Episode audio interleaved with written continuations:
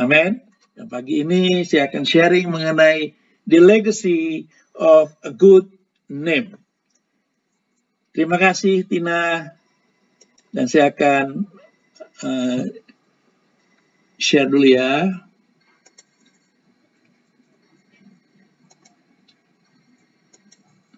Baik, the legacy of a good name, sesuatu yang mungkin ada dalam perhitungan kita, sesuatu mungkin yang dianggap biasa saja, atau ada juga istilah orang lain yang berkata, apalah arti sebuah nama, nama itu nggak ada apa-apanya. Tetapi mari kita melihat sesuatu yang kita terima dalam kehidupan kita, sehingga kita dapat memberikan warisan yang mungkin bagi kita harta kita nggak punya, apa-apa nggak punya, tapi kita bisa mewariskan nama yang baik buat siapa? Buat anak-anak kita.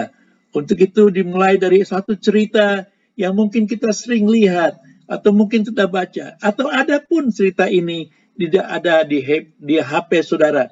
Untuk itu mari kita melihat satu kisah yang sangat-sangat luar biasa dari seorang uh, ahli hukum yang bernama Ishi Edi, seorang pakar hukum yang sangat terkenal pada tahun 1920 uh, sampai 30-an.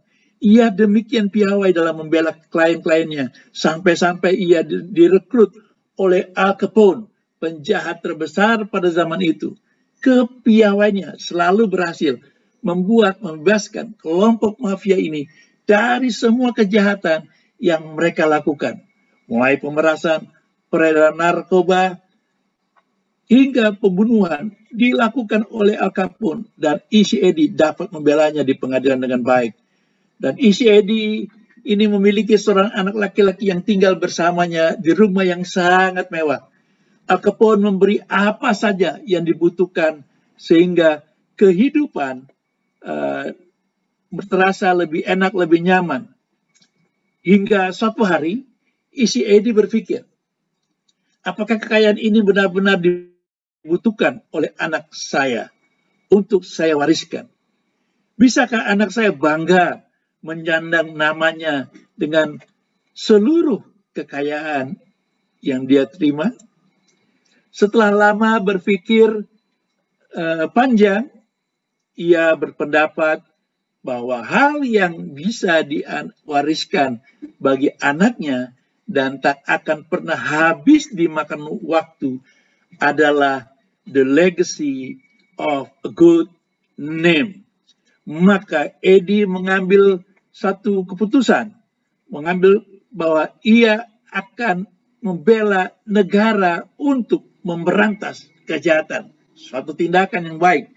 Ia berbalik dari Al Capone satu persatu kejahatan Al Capone dikalahkannya.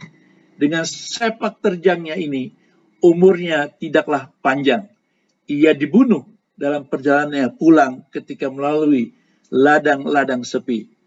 Cita-citanya untuk meninggalkan nama baik bagi putranya harus dibayar mahal dengan hidupnya sendiri. Saudaraku sekalian, ada satu perjuangan untuk dapat mempertahankan nama baiknya, yaitu dengan nyawanya sendiri. Dan kita melihat di satu pada pada masa yang berbeda, ada seorang penerbang angkatan udara Amerika yang ditugaskan untuk membawa pesawat yang berpangkalan di kapal induk Lexington. Dalam salah satu masa tugasnya, ia menyadari bahwa bahan bakarnya ternyata lupa diisi sehingga ia mengatakan kepada pimpinannya bahwa ia harus kembali untuk mengisi bahan bakar. Dalam perjalanan baliknya, itu ia melihat ada sembilan pesawat bomber Jepang sedang mengarah ke kapal induk Lexington yang pasti akan menenggelamkannya. Setelah kita melihat waktu dia balik, dia lihat sembilan kapal yang ingin menyerang kapal induknya. Sendirian, Penerbang muda ini kemudian menyerang sembilan pesawat bomber itu. Dengan persediaan senjata yang tidak banyak, ia berhasil menembak jatuh dua pesawat. Namun, tidak berhenti sampai di situ. Perhatikan sudah, ia kemudian menabrakkan pesawatnya ke sayap pesawat bom uh, bomber Jepang sehingga bisa membuat jatuh lagi tiga pesawat. Orang-orang di kapal induk Lexington hanya bisa menyaksikan hal ini tanpa bisa berbuat apa-apa. Ia kembali dengan pesawat yang babak belur dan dia adalah perwira Amerika pertama yang mendapat medali United States Congressional Medal of Honor, penghargaan tertinggi yang ada pada waktu itu. Nama orang itu, nama orang ini adalah Edward Butts O'Hare, yang sekarang dipakai sebagai nama bandara di Chicago. Ia dianggap sebagai pahlawan yang sangat terhormat karena mau mengorbankan keselamatannya sendiri demi orang lain. Hal yang sangat menarik adalah O'Hare, ternyata putra tunggal dari Isi Edi. Rupanya pengorbanan Isi Edi tidaklah sia-sia. Ia tidak hanya meninggalkan nama harum bagi keturunannya, tetapi juga berhasil mewariskan yang namanya keberanian dan integritas bagi putranya. Edward Henry O'Hare, Komandan Edward Henry O'Hare adalah seorang penerbang Angkatan Laut Amerika dari Angkatan Laut Amerika Serikat yang pada tanggal 20 Februari 1942 menjadi pejuang pertama Angkatan Laut dalam perang ketika dia sendiri menyerang formasi sembilan pembom berat yang mendekati kapal induknya Lexington. Saudaraku sekalian, kita melihat ada satu perjuangan yang sangat-sangat luar biasa. Demi mempertahankan reputasinya, dia melakukan satu tindakan, yaitu keberanian yang dia lakukan untuk mendapatkan nama yang baik. Dan kita perhatikan dari kehidupan Isyedi untuk mendapat memberikan nama yang baik, dia berkorban, berani mengambil satu keputusan dan hidup di dalam integritas. Mempertahankan nama baik rupanya tidak mudah, saudaraku sekalian. Ayah saya pernah berpesan kepada saya di saat-saat saya eh, mau mengambil keputusan untuk uh, masuk dalam pelayanan. Dia dia, dia katakan besok-besok, nyong lihat harta boleh banyak, dia bilang, tapi hasilnya dari mana? Nah, lebih baik engkau melayani Tuhan, dekatkan dirimu dengan Tuhan, supaya engkau bisa jaga nama baik. Ya jaga nama baikmu. Itu lebih berharga daripada apa pun yang kau punya. Jaga nama baik luhukai. Karena luhukai itu merupakan satu marga yang turun temurun engkau harus miliki. Jadilah luhukai yang banyak memberkati orang. Jadilah luhukai yang punya nama harum. Jangan engkau melukai banyak orang karena luhukai adalah orang yang sangat dihormati di negerinya, negeri Paperu. Untuk itu Papa saya berpesan, jangan hidup yang aneh-aneh, hidup saja untuk Tuhan. Maka engkau akan lihat kebesaran Tuhan akan nyata dalam hidupmu. Mari kita melihat, harta sebanyak apa pun pasti bisa habis. Tetapi nama yang baik adalah warisan kekal yang akan dikenang sepanjang masa. Nama baik lebih berharga daripada kekayaan besar. Dikasih orang lebih baik daripada perak dan emas. Demikian kata Amsal 22 ayat yang pertama. Nama yang harum lebih baik daripada minyak yang mahal. Dan hari kematian lebih baik pada hari kelahiran. Pergi ke rumah duka lebih baik daripada pergi ke rumah pesta. Karena di rumah dukalah kesudahan setiap manusia. Hendaklah orang yang hidup memperhatikannya. Saudara, ayat ini sering saya bawakan kalau saya melayani kedukaan.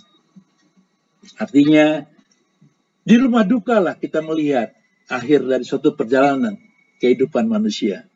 Dan biasanya orang-orang yang datang pasti akan melihat matinya karena apa sih? Meninggalnya karena apa? Oh, oh dia yang meninggal ya.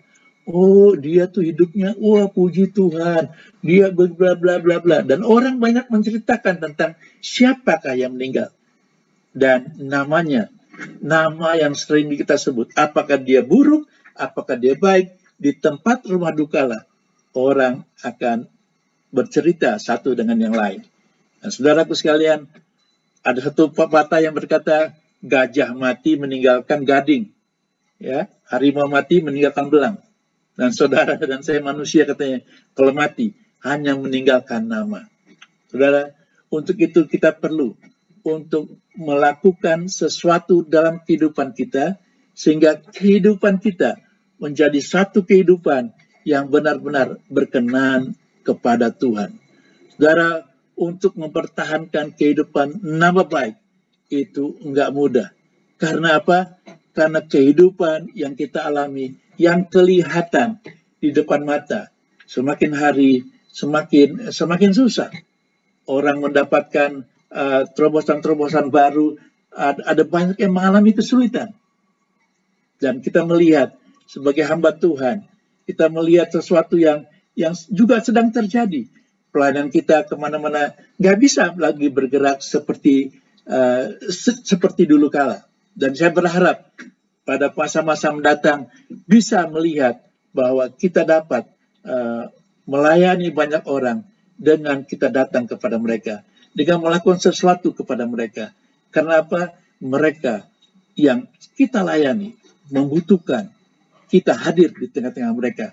Dan puji Tuhan, kasih dan anugerah Tuhan terus membawa setiap uh, pribadi untuk dapat melihat kebesaran Tuhan di dalam kehidupan kita sesulit apa pun masalah yang kita hadapi, jika kita berjalan dengan Tuhan, Tuhan pasti akan memberikan pertolongan dalam setiap kita.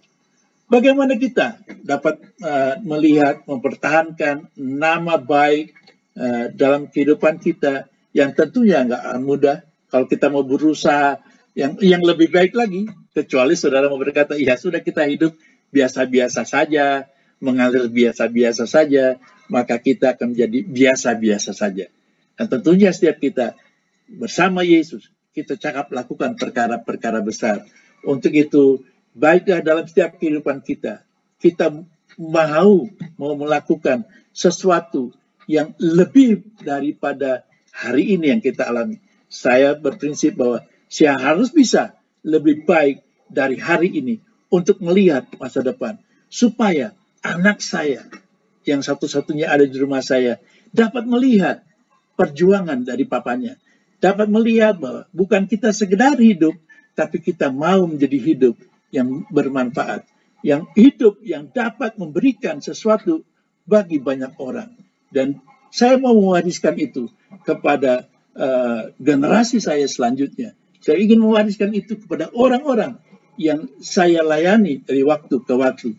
Dan khususnya saya ingin mewariskan sesuatu yang selama ini saya berada bersama-sama mereka, yaitu satelit Bekasi Barat. Saya ingin mewariskan bahwa ada seorang gembala yang pernah ada hidup di tengah-tengah MBC Bekasi Barat yang memberikan nama harum untuk maju bersama-sama di dalam melayani Tuhan, memenangkan Tuhan, memenangkan jiwa bagi Tuhan. Dan saya sering berkata kepada teman-teman, para pemimpin di Bekasi Barat, saya ingin melihat MDC Bekasi Barat atau satelit Bekasi Barat ini maju bukan saat saya sudah meninggal, tapi di saat saya masih hidup pun saya ingin melihat MDC Bekasi Barat mengalami kemajuan demi kemajuan. Ada banyak gembala-gembala yang saya ingin lahirkan dari setiap mereka. Ada banyak pembicara-pembicara yang siap saya bisa berikan buat mereka. Karena apa? Saya ingin nama saya dikenal baik. Dan untuk itu, untuk saya dapat mempertahankan nama baik saya dalam hidup saya, saya selalu melihat ada satu uh, ingat, ada satu nama yang indah, nama yang memberikan kemenangan, nama yang memberikan kesembuhan, nama yang memberikan pemulihan, nama yang memberi terobosan, nama yang memberikan kemenangan, nama yang memberikan masa depan yang penuh pengharapan. Nama itu adalah nama Yesus. Yang percaya katakan amin. Nama Yesus yang harus uh, saya bawa dalam kehidupan saya. Sehingga nama saya akan hidup bersama dengan nama Yesus. Karena Yesus adalah nama yang diwariskan oleh Bapa kita di sorga bagi kita generasi penerusnya supaya melalui dia nama nama kita, nama saudara dan saya dimuliakan oleh Bapa kita di sorga. Dan keselamatan tidak ada di dalam siapa pun juga selain di dalam dia. Sebab di bawah kolong langit ini tidak ada nama lain yang diberikan kepada manusia yang olehnya kita diselamatkan. Hanya nama Yesus, yaitu nama di atas segala nama. Yang setuju katakan amin. Saudaraku sekalian, hanya nama Yesus yang membuat kita dapat mengatasi segala masalah. Dengan sebut nama Yesus, kekuatan kita semakin hari semakin bertambah. Dengan mengingat nama Yesus, maka kita dapat mempertahankan hidup dengan penuh keberanian. Dengan nama Yesus, kita dapat hidup dengan penuh kejujuran. Dengan nama Yesus, kita boleh berkata, hidupku tidak sama lagi dulu sekarang bahkan sampai untuk selama-lamanya. Matius 20 ayat 28 seperti uh, sama seperti anak manusia datang bukan untuk dilayani melainkan untuk melayani dan untuk memberikan nyawanya menjadi tabusan bagi banyak orang. Amin saudaraku. Kalau kita ingat nama Yesus, ada satu hal yang kita bisa pelajari dari dia, yaitu nama Yesus adalah nama yang luar biasa, nama yang dahsyat, yang di mana roh Allah, roh yang maha tinggi, roh yang maha kuasa, El Shaddai, rohnya itu ada di dalam Yesus. Dia lahir dari roh Allah dan dia bertumbuh besar menjadi Tuhan yang kita puji, yang kita sembah. Dan saya belajar dari dari Yesus, apa yang saya bisa contoh, apa yang saya bisa teladani dari Yesus. Gak ada lain, yaitu melayani, bukan untuk dilayani. Kata melayani ini adalah satu hal yang sering mungkin kita sebut. Ada banyak orang yang sering juga ingin mau melayani, tapi kalau kita mengerti benar apa arti kata melayani, kita akan menyadari bahwa melayani bukan sekedar melayani. Mari kita melihat, saya akan melihat bagaimana melayani yang seperti dimaksudkan yaitu sikap rendah hati. Sikap rendah hati ada satu sikap yang harus dimiliki oleh setiap mereka yang mau melayani. Kalau nggak ada sikap rendah hati, kita akan susah melayani satu sama lainnya. Yang kedua, sikap hati yang tulus. Hati yang tulus itu hati yang nggak hitung-hitungan. Hati yang tulus, ya kita melakukan segala sesuatu tanpa kita mengharapkan sesuatu. Artinya kita melayani dengan hati yang tulus. Melayani merupakan satu motivasi bahwa saya ingin menyenangkan hati Tuhan. Saya ingin melakukan sesuatu bagi banyak orang supaya melalui pelayanan saya nama orang, nama Yesus selalu bisa diingat. Dengan melayani kita dapat menyenangkan banyak orang. Karena apa? Karena di dalam aku ada Yesus. Hidup yang senantiasa termotivasi untuk selalu melayani banyak orang. Bukan hanya orang-orang Kristen, bukan hanya orang-orang di gereja, tapi orang-orang yang mungkin ada di kantor saudara dan saya, mungkin ada teman-teman saudara, komunitas saudara, mungkin bukan Kristen, tapi kita dapat melayani dengan mereka, melayani dengan baik, sehingga mereka dapat melihat Kristen yang satu ini berbeda dengan Kristen yang lain. Amin. Dan melayani bukan merupakan satu beban, tapi satu kehormatan. Kalau diminta, kalau diminta, jangan berkata, saya lagi, saya lagi. Saya lagi, saya lagi. Jangan. Melayani bukan merupakan satu tugas yang dijadwalkan dalam ibadah. Bukan sekedar itu. Tapi melayani merupakan satu kehormatan. Karena apa? Karena Yesus melayani saya lebih dahulu. Untuk itu, melayani berarti memberi. Wow, melayani dapat memberi, bukan hanya sekedar uh, kita melayani dengan dengan dengan apa doa, tapi terkadang juga melayani dapat membuat kita keluar tenaga, berani.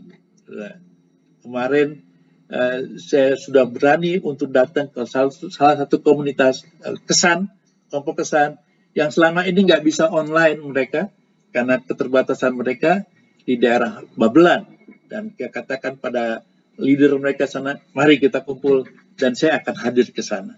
Dalam jarak yang cukup jauh, ada ada banyak halangan, tapi saya datang kepada mereka dan saya katakan saya mesti ada di tengah-tengah mereka.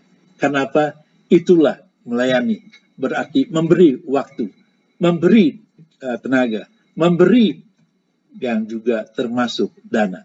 Untuk apa? Untuk supaya kita dapat melayani seperti yang Yesus lakukan di dalam kehidupannya. Tiga hal yang saya pelajari dari Yesus Kristus, yaitu sikap hati yang rendah hati dan mau memberi seperti serta memiliki hati yang tulus. Saudaraku, kita melihat Yesus membasuh kaki murid-muridnya. Kalau kita baca dalam Yohanes 13 ayat 4 sampai 5, Yesus menanggalkan, berdiri menanggalkan jubahnya. Kemudian mengambil baskom dan mengambil anduk dan membasuh kaki murid-muridnya. Saudara, dalam sejarah Yahudi dan sejarah pada zaman Yesus, membasuh kaki itu tugas daripada budak. Budak yang kastanya juga paling rendah. Kastanya kalau orang Yahudi sebagai pesuruh, budak harus di orang lain, bukan suku Yahudi yang dapat membasuh. Berarti membasuh itu suatu sikap yang paling rendah untuk mencuci kaki uh, para tamu yang hadir ke rumah mereka. Tetapi hal itu diambil alih oleh Yesus di saat the last supper, perjamuan terakhir pada malam itu. Dan kitab Yohanes yang mencatat bahwa Yesus membasuh kaki murid-muridnya. Ada satu pertanda bahwa hidup rendah hati. Satu simbol apa yang Yesus lakukan itu merupakan sikap rendah hatinya, mengambil rupa seorang hamba dan dapat melayani para murid-muridnya. Murid-muridnya kaget dan Yesus berkata, apa yang aku lakukan pada hari ini, engkau pun harus saling melakukan, saling membasuh kakimu. Artinya, melayanilah dengan sikap rendah hati antara satu dengan yang lainnya. Supaya apa? Supaya orang dapat melihat dari kehidupan kita. Kita hidup melayani dengan sikap rendah hati. Saudaraku sekalian, ada hal yang sangat luar biasa yang saya terima dari sikap rendah hati ini. Saudara, waktu sebelum saya menjadi full timer, saya berada di bank bekerja sebagai uh, di operational yang kemudian masuk dalam pekerjaan di bagian audit ordinal, internal audit, yaitu melayani para nasabah. Nasabah marah-marah, nasabah komplain, nasabah apa aja. Kita mesti tetap tersenyum. Kita berkata bahwa nasabah adalah raja. Kita kita melayani mereka dengan satu sikap rendah hati. Dan situlah orang dapat melihat bahwa di saat kita bekerja dengan baik, dalam pelayanan dengan baik, maka orang yang tadi marah-marah, orang yang tadinya komplain, dia akan menyadari, oh iya saya salah ya, oh saya keliru, oh saya terlalu cepat gini ya Pak. Nah, nanti kalau kita layani dengan baik, mereka akan menjadi orang yang menghormati kita. Demikian juga dalam pelayanan kita sebagai pelayanan orang-orang hamba Tuhan, gereja. Mari kita melayani dengan rendah hati. Yang kedua, karya salib. Dalam sekalian, ini satu satu hal sikap memberinya Tuhan. Saudara, dari peristiwa Getsemani, waktu dia ditangkap, bahkan sampai dia mati di kayu salib dan berkata, Eloi, Eloi, lama sabatani. Tidak ada satu doa pun dari Yesus yang dijawab oleh Bapa. Karena apa? Karena di saat itulah Yesus mendapat menanggung semua dosa kita dan saya. Dan untuk dapat melihat bahwa kehidupan kita sampai hari ini itu karya salib Tuhan. Dia bukan hanya melayani sekedarnya, tapi melayani sampai memberikan nyawanya sendiri untuk menyelamatkan saudara dan saya. Amin. Untuk itulah saya perlu kita belajar benar-benar dari hal ini daripada Yesus sehingga kita dapat mewariskan nama yang baik buat generasi kita selanjutnya. Dan yang terakhir, sarapan pagi bersama murid-muridnya. Waktu Yesus menampakkan diri kepada murid-muridnya, saudara, yang dia cari adalah Petrus. Petrus yang mengkhianati dia, Petrus yang telah kembali kepada kehidupan lamanya, dihampiri oleh Yesus. Dan saudara, waktu di pinggir danau, ya, waktu pinggir danau dia berkata, eh, anak sarapan ada padamu. Dia bilang, wah, nggak ada apa, nggak ada. Seharian semalam-malaman kita cari ikan, nggak ada apa-apa. Kalau gitu Yesus katakan, tebarkan jalamu. Dan dia, mereka menyebarkan dalam. Dan mereka mendapat ikan. Waktu dia menarik ikan, jumlah ikannya 153. Waktu saya ke tempat itu, uh, beberapa tahun yang lalu saya ada di sana, di tepi danau itu, yaitu namanya tempat pemulihan, rekonsiliasi antara uh, Yesus dan Petrus. Penerjemah Yahudinya, uh, tour leader Yahudinya berkata, uh, dia bilang, uh, Pak Sohi tahu arti jumlah 153? Oh saya nggak tahu, saya bilang, itu kan angka 153. Di dalam bahasa Yahudi, terjemahan Yahudi, Yahudi itu banyak main di angka-angka. Di dalam 153 artinya akulah Tuhan. Untuk itu Petrus tahu, dia lari langsung menghampiri Tuhan. Dan setelah itu, Yesus berkata kepada Petrus, Petrus, apakah engkau mengasihi aku? Tiga kali dia tanya. Karena tiga kali, tiga kali juga Petrus menyangka. Akhirnya, Yesus berkata, di atas batu karang ini, aku akan mendirikan jemaatku yang tidak akan goyah lagi. Saudaraku sekalian, belajar untuk hati yang tulus. Yesus, waktu dia bangkit, dia nggak cari murid yang lain. Dia nggak cari murid-murid baru. Enggak, dia cari murid-murid yang lama. Dia ingin meneguhkan kembali. Dia ingin berkata, Petrus, kalau engkau mengasihi aku, maka engkau akan menjadi gerejaku yang luar biasa. Untuk itu, saudaraku sekalian, kita melayani dengan hati yang tulus, dengan tidak memandang siapa yang kita layani. Karena di situlah ada Yesus. Bahkan orang-orang miskin. Yesus berkata, kalau engkau melayani mereka dengan baik, aku ada di tengah-tengah mereka. Dan saudaraku sekalian, dan kita dapat melihat, itulah sebabnya Allah sangat meninggikan dia dan mengaruniakan kepadanya nama di atas segala nama. Supaya dalam nama Yesus bertekuk lutut segala yang ada di langit dan yang ada di atas bumi dan yang ada di bawah bumi. Dan segala lidah mengaku Yesus Kristus adalah Tuhan bagi kemuliaan Allah Bapa. Saudaraku sekalian, lagu yang saya sering nyanyikan di masa-masa waktu saya lagi sedang aktif untuk memimpin pujian, waktu sampai sekarang ini lagu ini menginspirasi saya terus, yaitu bangkit, serukan nama Tuhan Yesus. Bangkit, serukan nama Yesus, maju, kalahkan apa? Nyatakan kuasanya, kita buat iblis gemetar, kalahkan tipu dayanya dengan kuasa namanya. Sama-sama. Nama Yesus, menara yang kuat. Nama Yesus di atas segalanya. Nama Yesus kalahkan semua musuh. Nama Yesus di atas segalanya. Nama Yesus di atas segalanya. Mari jemaat Tuhan yang kekasih, bangkit. Mari kita serukan nama Tuhan. Serukan nama Tuhan untuk setiap apa pun yang kita alami. Kita ada di tengah-tengah masyarakat, kita ada di tengah-tengah kantor, kita ada di tengah-tengah kampus, di dalam online maupun onsite. Kita berserukan nama Tuhan, maka nama itu akan membuat kemenangan bagi saudara dan saya. Untuk itu besok kita akan melihat bagaimana Bartemius berseru memanggil nama Yesus anak Daud, kasihanilah aku yang akan dibahas oleh pendeta Lukito Budi Harjo. Thanks Tuhan Yesus memberkati jemaat semuanya. Mari kita berdoa. Kita berdoa, haleluya, haleluya. di saat-saat indah pagi ini. Mungkin setiap Bapak Ibu Saudara sedang mengalami satu kehidupan, sedang mengalami satu problema dalam kehidupan. Ingat, ada satu hal yang luar biasa, yaitu nama yang diwariskan bagi kita, nama Yesus. Nama yang memberi kita kehidupan, nama yang membawa kita hidup dalam kemenangan dari hari ke hari, nama yang membuat terobosan bagi kita dari waktu ke waktu.